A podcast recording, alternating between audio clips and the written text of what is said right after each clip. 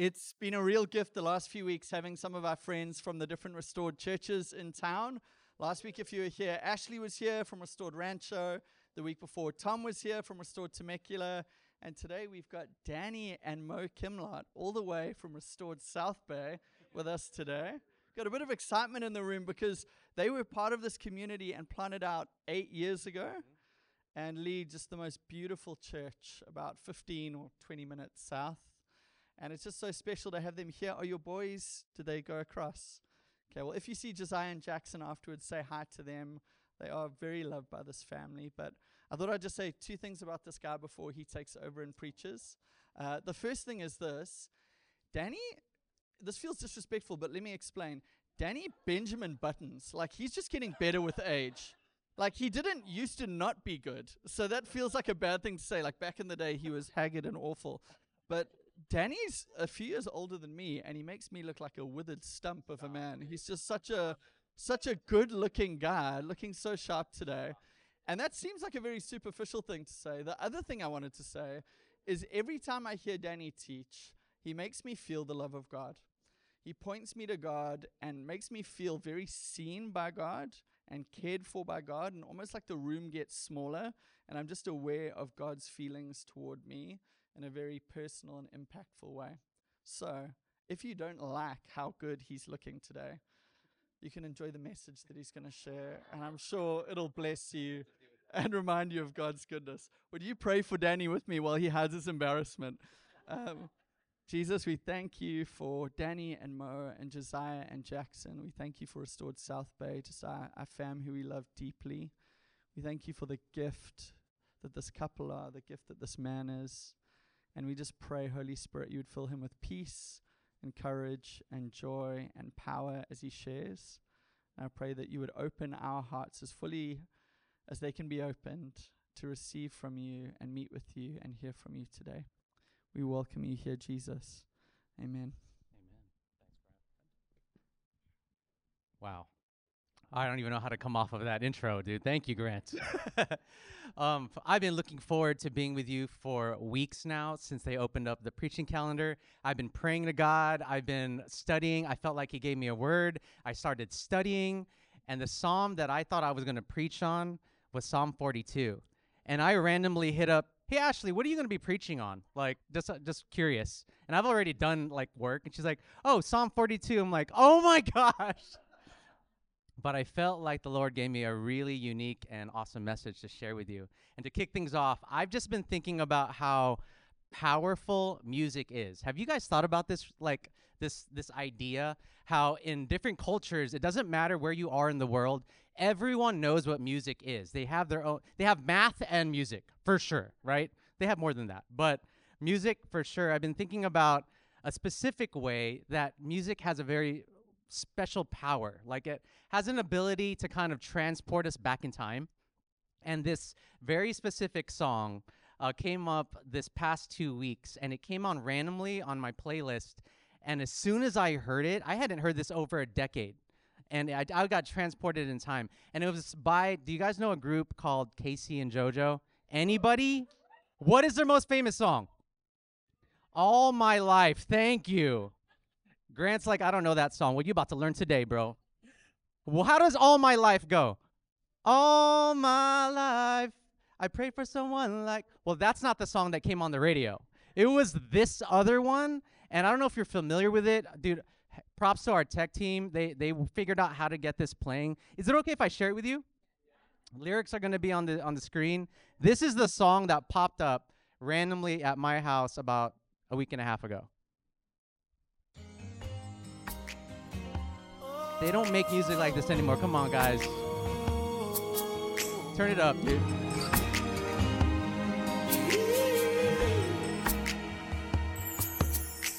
I can't believe it's true. Uh. I'm standing here in front of you, and you are here with me. Me and Monique danced to this song 13 years ago at our wedding. So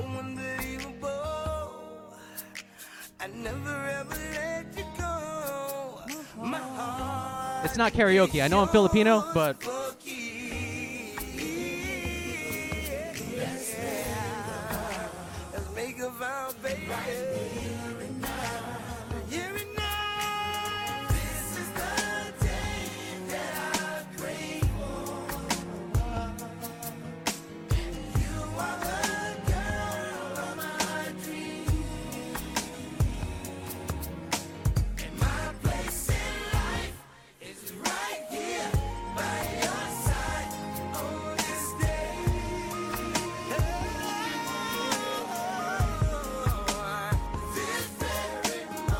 cut it off right there. And so this random song I haven't heard in 13 years, because that's when we got married 13 years ago, played. So I grabbed our portable speaker at our house. Monique was cooking breakfast. The kids were eating at the counter, and I pressed play, and we just I grabbed her hand and we danced for 30 seconds. And our boys were like, "Ew, what are you doing? What are you doing? What is that?"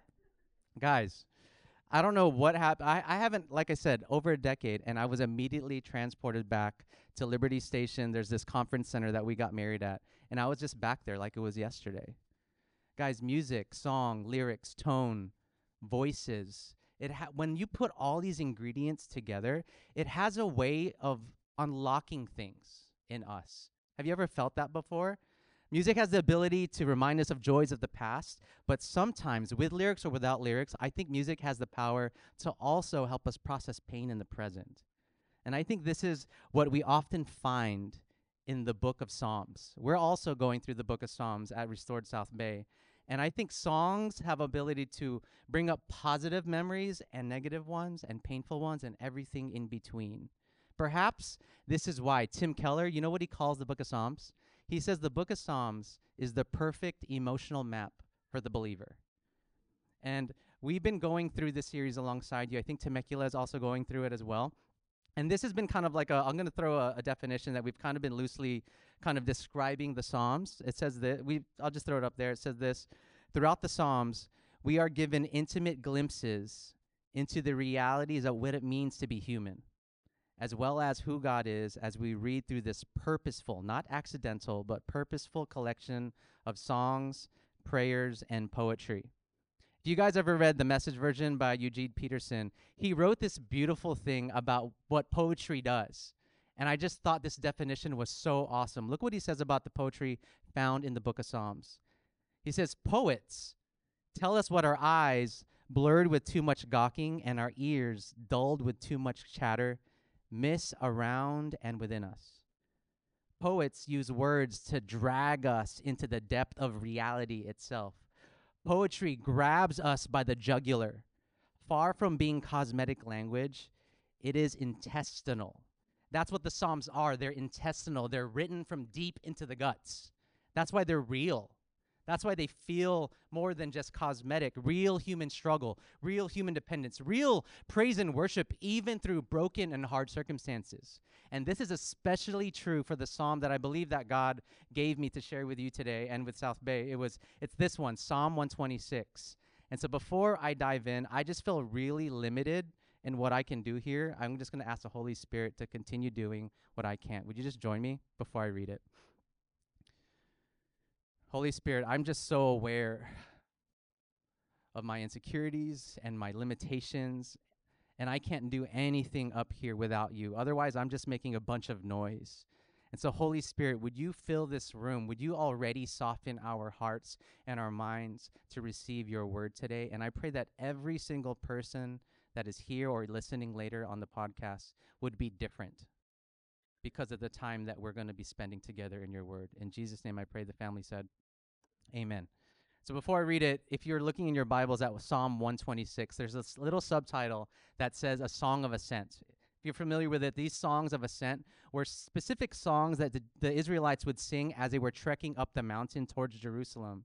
And they would sing it as a way of reminding one another of God's provision, of His grace, of His goodness, of His love, of His faithfulness. And so, with that said, this is what the psalmist writes in Psalm 126. When the Lord brought back his exiles to Jerusalem, it was like a dream. We were filled with laughter and we sang for joy. And the other nations said, What amazing things the Lord has done for them. Yes, the Lord has done amazing things for us. What joy. Restore our fortunes, Lord, as streams renew the desert. Those who plant in tears will harvest with shouts of joy. They weep as they go to plant their seed, but they sing as they return with the harvest. After studying this psalm, I think we're gonna it's it we can break it up into at least three parts, and the first part is this. First part being in verses one through three, longing for better days. Longing for better days. How many of us are longing for better days than these ones? Many of the Psalms that are written throughout the book were written after they got back home, after they returned from exile. Because at this time, or during the time where this is written, the, the, the Israelites were captured and they were exiled for 70 years in the nation of Babylon. Think about this. For 70 years, they would long for a home.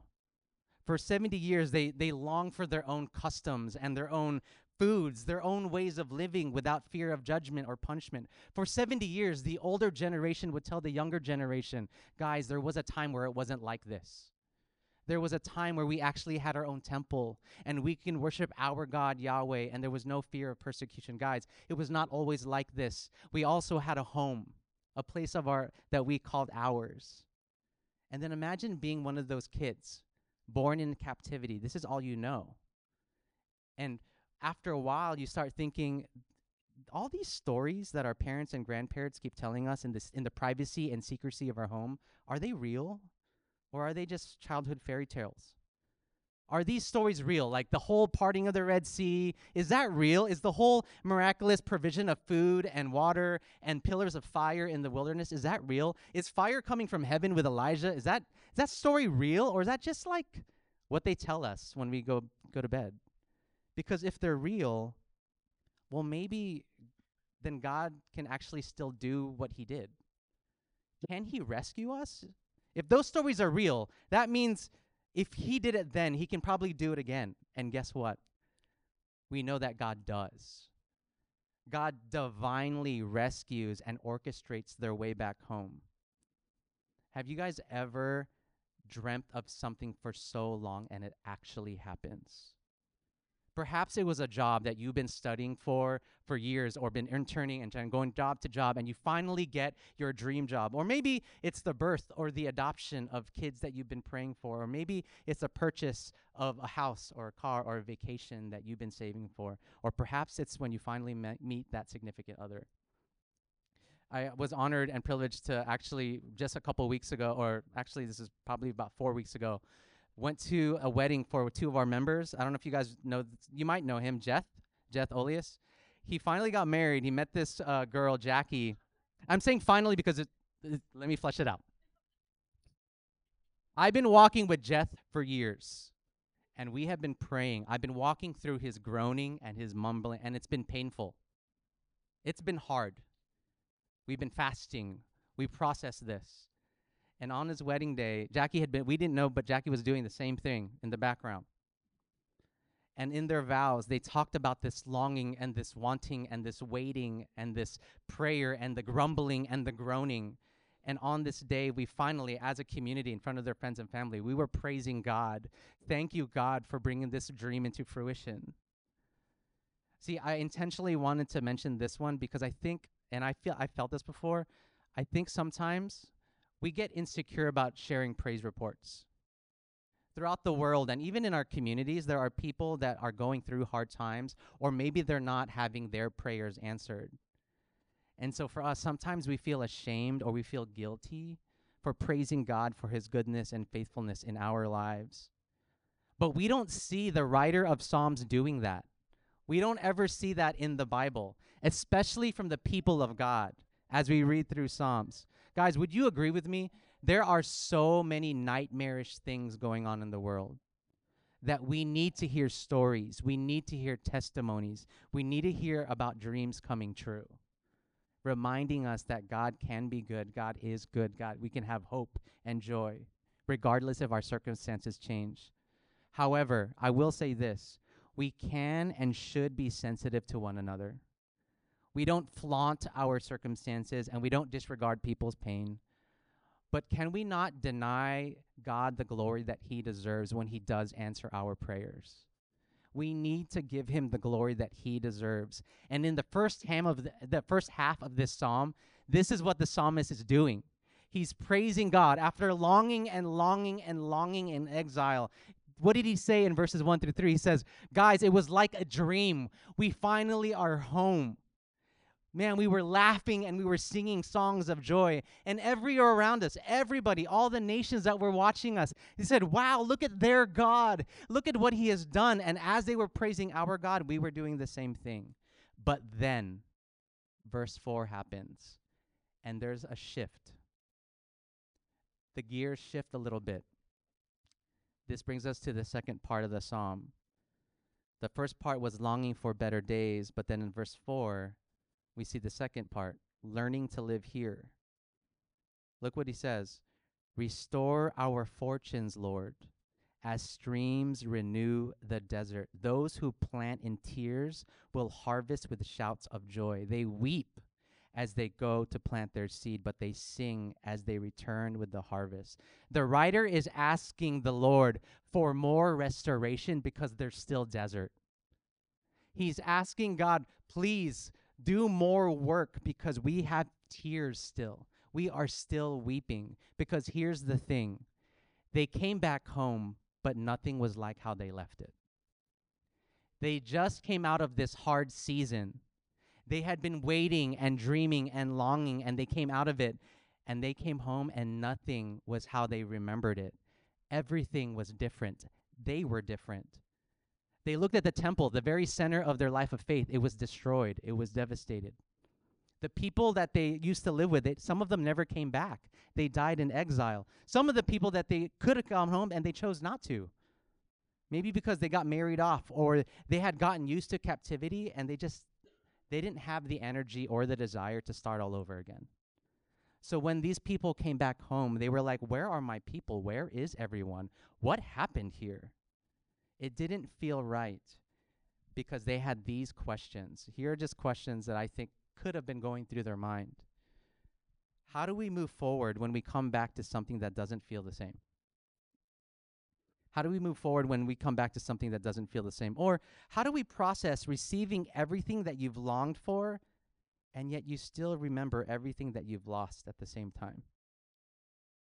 How do we navigate that space where we recognize and re- we receive God's goodness and His faithfulness and His provision, but we're still grieving things that were and still are hard and traumatic and sad?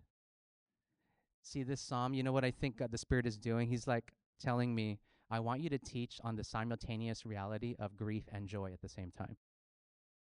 That we have joy and we have grief at the same time. Man, there's this Dr. Ron Walborn. He's the dean of uh, Alliance Theological Seminary, and he has immensely shaped my understanding of what biblical grief is. And he said this profound thing that I hope you guys will grasp. He said this about grief we must grieve the painful losses of the past seasons of our life before we can effectively embrace the present and future. We must grieve the painful losses of the past seasons of our life before we can effectively embrace the present and future. I Kind of reworded his thing uh, definition by saying it this way: In order for us to fully experience the joys in our todays and tomorrows, we must fully process the pains of our yesterdays. Now, I don't know if you've known, if some of you I might not have met, but if you know me, you're probably thinking, oh, here we go again. Danny and his feelings and emotional sermons. He loves preaching on this stuff. Guys, I do not. I do not enjoy processing pain in my free time. It is not my hobby to cry. In the Quimlat household, we do not have weeping Wednesdays or feelings Fridays or emo Mondays, unless Dashboard Confessionals is part of that routine. I'm open. In fact, we've had a loss, a lot of loss in our household, and the words grief and loss have been very commonplace, but it has not it does not mean that it's become easier. With all that's happened, we can st- it's still hard for us to talk about those things, but we've also learned something really important. It's still crucial for us to talk about it. We've learned this in real time. Because whether you realize it or not, we all have loss this famous book by Henri Nouwen. He wrote this book called With Burning Hearts, and he describes all these various losses that we all can experience in this life. He, he listed it this way When we were born, we lost the safety of the womb. When we went to school, we lost the security of home. When we got our first job, we lost the freedom of youth. When we had children, we lost other kinds of freedoms. When we got married, we lost various options. Let me pause here thought this was really interesting because I remembered something. There's this young man that just got engaged. It's not Jeff, so don't don't tie the two. But there's this young man, he got engaged, and it was to this this wonderful woman who loved Jesus and she loved him and they loved each other. It was awesome. But you could tell this young man was really sad. And the pastor went goes up to him and goes, Yo, I thought you'd be happier than this. Like, are you okay? Like I feel it like no one else is probably seeing it, but I know you. And there's something. And the young man goes, "Ah, Man, like, no, I'm happy. I just I don't know what I'm feeling. I just feel like I don't know, like I'm sad. Like, what are you thinking about? What's coming up? And he started naming these past relationships. And you might be thinking, what a jerk. He doesn't deserve the dude, wait. The pastor takes the time and he goes, make a list. And we're gonna meet every Tuesday. And he made a list and he said, Let's go through each name. And what about that relationship are you thinking about? What about that keeps coming up, painful or joyful? And one by one, that pastor helped that young man close the door because as he was processing the grief and the pain of those last relationship, he goes, "But we're seeing that. What are you looking forward to? After you look back, what are we looking forward to? What did you find in your your fiance?" As he was processing his grief and addressing the losses, he was able to find closure and fully close the door on the past so he could fully embrace the present and the future. Does that make sense? See, church, the reason why I bring that up is because I think a lot of us might be able to relate to that because I think there are people here that have not done the work of actually processing the pain of past relationships. Maybe it's not romantic, maybe it's in your family, maybe it's in friendships that were lost. And whether we know it or not, unprocessed pain might and can affect our future relationships and our present ones. And maybe it's not these losses. Maybe it's other kinds of losses that are affecting you today. Look what Henri Nouwen also lists. He puts these other kinds. Maybe it's the loss of intimacy through separations, the loss of safety through violence, the loss of innocence through abuse, the loss of friends through betrayal, the loss of love through abandonment, the loss of home through conflict and war, the loss of children through illness or accident, the loss of particular dreams. Bottom line, nobody gets out of life without loss. So, Restored Uptown, what are some losses that might be coming up in your mind today? I ask that because I think perhaps if you're willing to listen, I think the Spirit wants to bring some of those things to light because He already knows we're longing for better days. He already knows that we're, we're trying to learn how to live in the here and now. And then I think He wants to help us look ahead to the future, which is the third part of the psalm. Let's look at that third part. The first, the first one was longing for better days. Number two was learning to live here. And the last part of this psalm is looking ahead to the harvest looking ahead to the harvest. But this is kind of like a paradox because I think the truth is, in order to look ahead, we must first be willing to look back. In order to look ahead, I think we have to look back. But in our culture, if we're being honest, we don't like this. We like just kind of moving forward. Let's just move forward. Let's keep it going. I mean, who likes talking about sad and heavy things? That's why so many of us don't, we like surface level conversation. Maybe this is why we avoid talking about our past with friends or family or even counselors. This is why so many people break up via text or quit their job via email. Have you ever gone to a goodbye party and then you felt the temptation to say, This isn't goodbye. This is see you later. But it's goodbye. like, we're not going to be hanging out anytime soon. At the very least, it's a change to what was familiar. And that's the hardest thing about change. What once used to be is no longer going to be the same. And I think this is what this, the writer of Psalm 126 is. He knows that this change is good, but it's still really hard. He knows that, man, we are finally home after being exiled for 70 years. Yes. But man, this is not how I remembered it.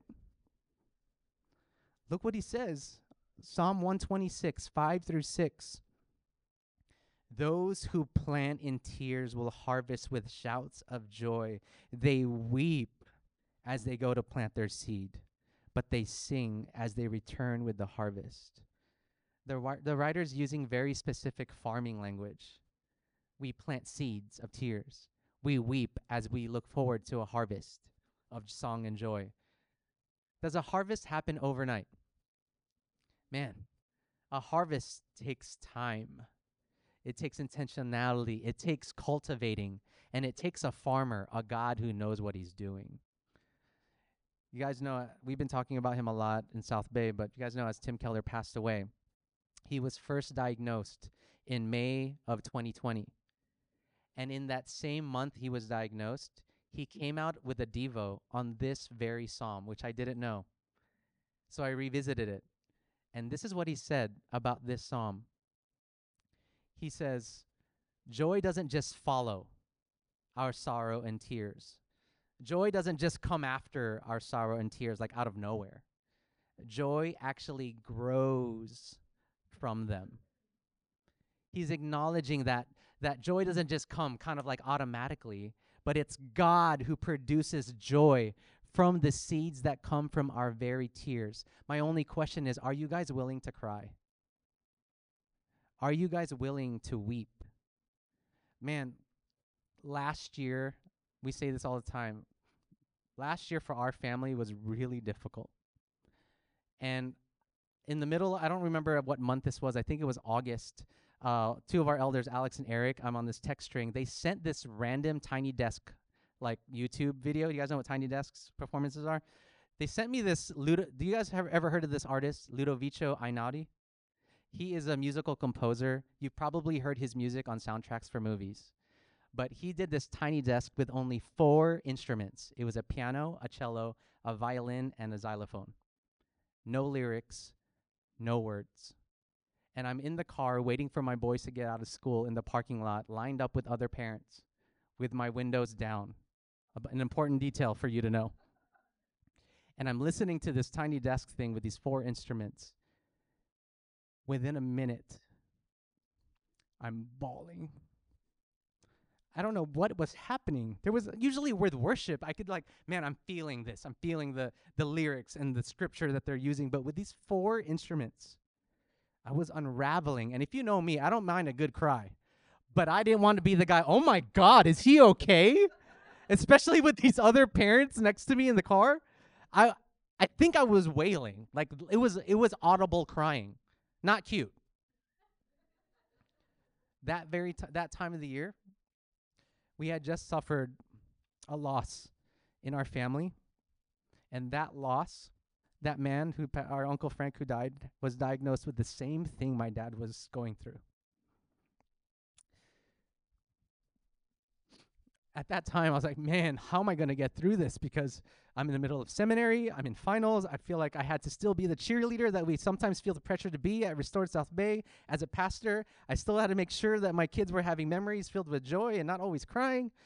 And I was crumbling. And for me, in these moments with those four instruments, I felt like God was giving me a soundtrack for all of my exhaustion, all of my sadness, all of my worry and anxiety. If you guys know Diana Akins, she's one of our friends of Restored Family of Churches. She's a spiritual director and counselor. You know what she calls these moments? She calls these moments the gift of divine release. It's when the Lord gives you a gift of divine release, when He knows you need to just let it out where he knows you enough to be like, go ahead, Danny, go. Tell me how you're mad. Tell me how you're frustrated. Let it out. And in these moments, we're expressing our sorrow. Do you know that's the most basic definition of grieving? It's when we express our sorrow. That's all it is. And maybe for some of us today, you need a divine release of tears one of the most prominent theologians who have studied the book of Psalms. His name is Walter Brueggemann.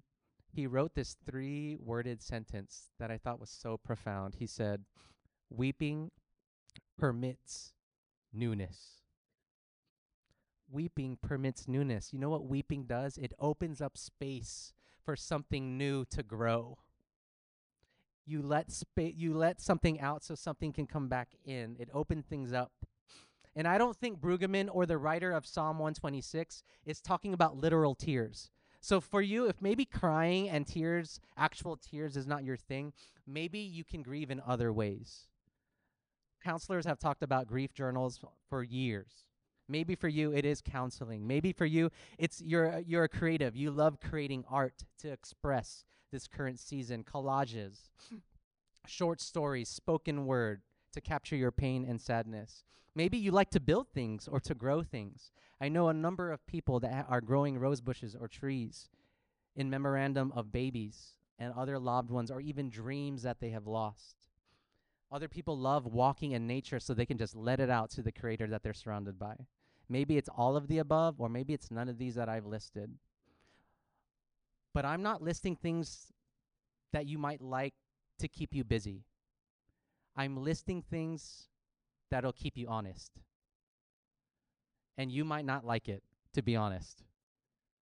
Because some of the things that God's inviting us to, we're not going to enjoy it, but it doesn't mean that it's not good. Because God promises when we're grieving, something good's going to happen. Look what it, do you guys remember this verse in the Beatitudes? Matthew 5, verse 4 says this Blessed are those who mourn, for they will be comforted. This is a promise. It's kind of it's kind of assumed that this is what this verse is saying. Comfort comes when mourning is happening. Just like joy will come when weeping is happening. Now listen. I know this is a hard word. I know there are people here right now that might be thinking, yeah, I don't know. I don't really see the point of like going back in the past and talking about these things. What's done is done. Like, why do I have to do that? What's that stuff really going to do? Or maybe you're like, Danny, I don't know if I have the faith to do that. My faith is really hanging on by a thread. Or maybe you're saying, Danny, I'm so exhausted. For you to have to challenge me to go back and have to revisit these painful things, I am barely keeping my head above water in this current season. I don't know if I have the time or the energy to do that. Guys, I totally get that. Trust me. I think it's really easy to just like not, to like not deal. But, church, hear me when I say this. If we don't treat our wounds, they're going to get infected. When we don't treat our wounds, they can get infected. And I have learned this the hard way. After 19 years of being in full time ministry, I have seen people try to avoid a lot of their emotional wounds. And the thing about emotional wounds is that they don't just affect the person, they affect their kids, their parents, their friends, their siblings, their communities, their present, and their future. We might believe that I don't have time to deal with this, but I believe we don't have time not to deal with this. But how? Maybe that's what you're asking now, but how? When we're weak, when we're tired, when we're fearful or we're stubborn, how can we even begin this process? Guys, we hear it every Sunday. This is how. We start by looking at Jesus. Think about how Jesus dealt with hard things. Jesus never just kept moving things forward. Let's keep it moving, guys. No time to cry.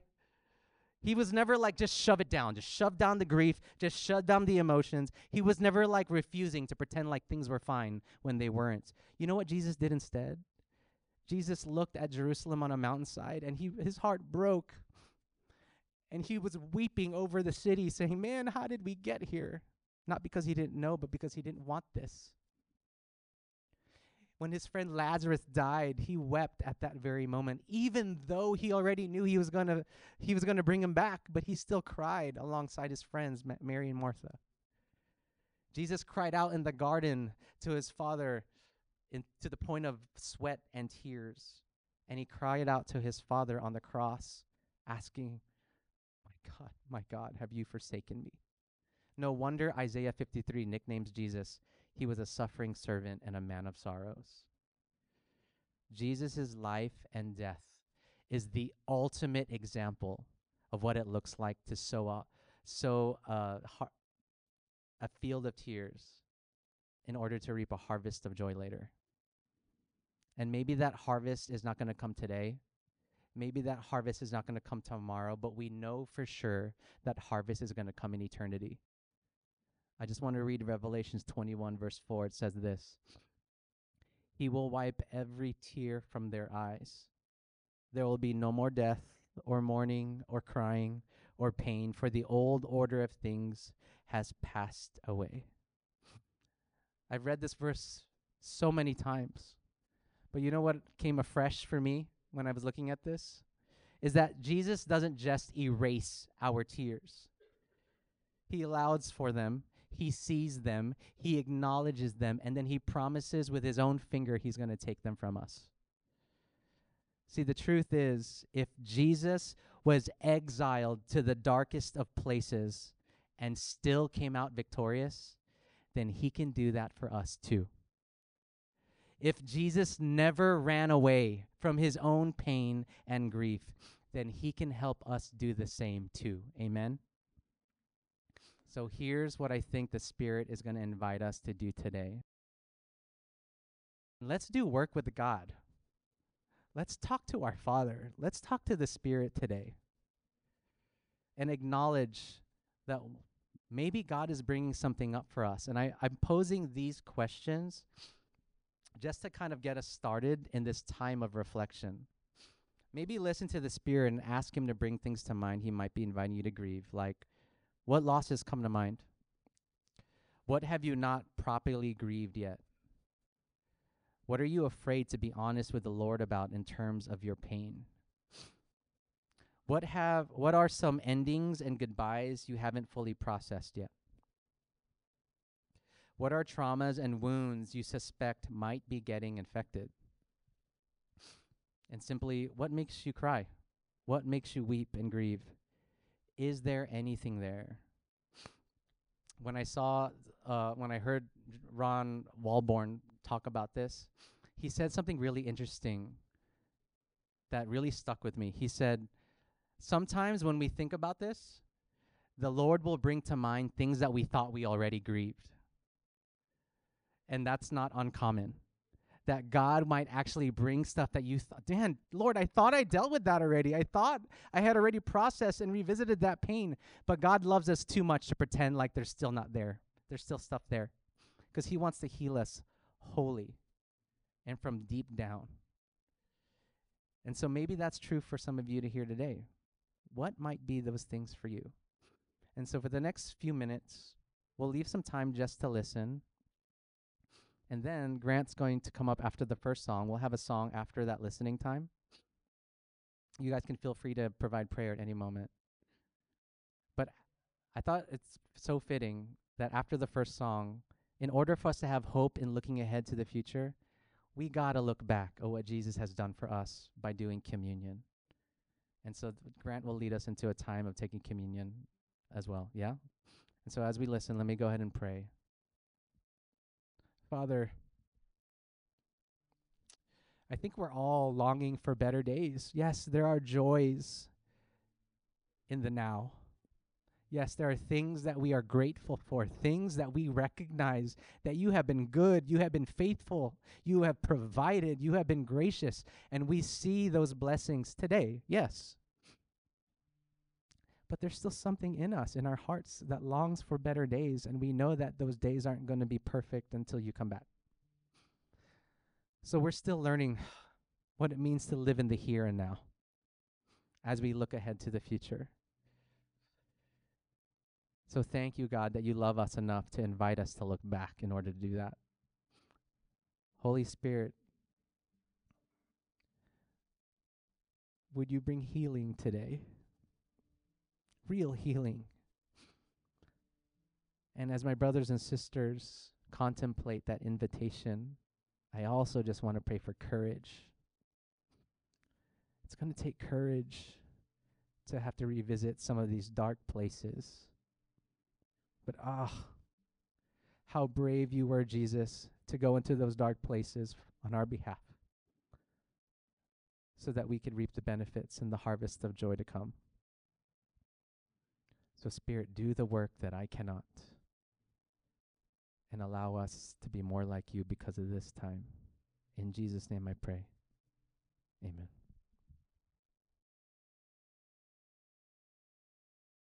We are going to go into a time of communion, as Danny said, and I think he's just set it up so well with the message he shared today. And I think one line that he said in the message stood out to me, um, and I think will just help us as we come to the table. And that was to embrace our present, to embrace the future, we need to look back. And that really is what we do when we come to the cross. We, we look back, or when we come to take communion, we, we look back to the cross. We remember who Jesus is. We remember what he's done. We remember what that means for us. We, we think about the freedom that means, the forgiveness, the, the hope that that means for us in the present, and that impacts the now. It's an amazing moment of engaging with God and, and feeling free and forgiven and loved. And there were just three things I wanted to bring to you before, just in light of Danny's message. Um, the first was suffering and pain. There's a quote that some of you might have heard before. It's from John Stott, but he says, I could never myself believe in a God if it were not for the cross. In the real world of pain, how could one worship a God who is immune to it? And in the cross, we see that God suffers and endures pain physical, emotional, existential, significant pain and suffering. And I just want to say for you today if, if you are feeling pain, if you're suffering, if, if you're experiencing some of what Danny's saying, Jesus has endured pain too. He can relate to you. Come to him because he understands and he knows. Thought for some of you today, maybe you feel I am not good enough to come to him. And in Romans 5, it says that while we were still sinners, Christ died for us. Not when we were good enough, not when we were forgiven, not when we cleaned up our act. While we were still sinners, because of his love for us, Christ died for us. So know that today, even if you feel like your week hasn't been good, your month hasn't been good, the last few years haven't been good, that he died for you despite that because of his love for you. And this comes from someone in this room who shared this with me recently. In the book of Hebrews, it says, For the joy set before him, Jesus endured the cross. Thinking of you. Jesus died because of his love for you and the joy it brought him to think of what the cross would mean for you and I. You are a joy to him. And as we come to take this now, I'd love you to believe all three of those things that he can relate to you in your suffering, that he died for you in your sin because of his love for you, and you bring him great joy. And maybe there is a moment of just reflection that you want to take before you come forward and eat the bread and drink the cup. But would you bring that to Him? Communion is a time for Christians to celebrate the gospel and to celebrate Jesus and the cross. So if you're not a Christian today, uh, we don't expect you to come forward and do this. This is for us to worship and celebrate Jesus and what He's done and what that means for us. But if you want to respond to him today, we, would welcome you to come forward. What, what we do as a church is we break into small groups, small circles. So if you do see anyone who's not part of a, a prayer circle as we take communion, open up a little bit, let them in. But we're going to come forward and take the bread and the cup and spread out around the room and just take a moment to remember Jesus, his life, his death, his sacrifice, his love, his forgiveness, his suffering, and the joy that he finds in each one of you.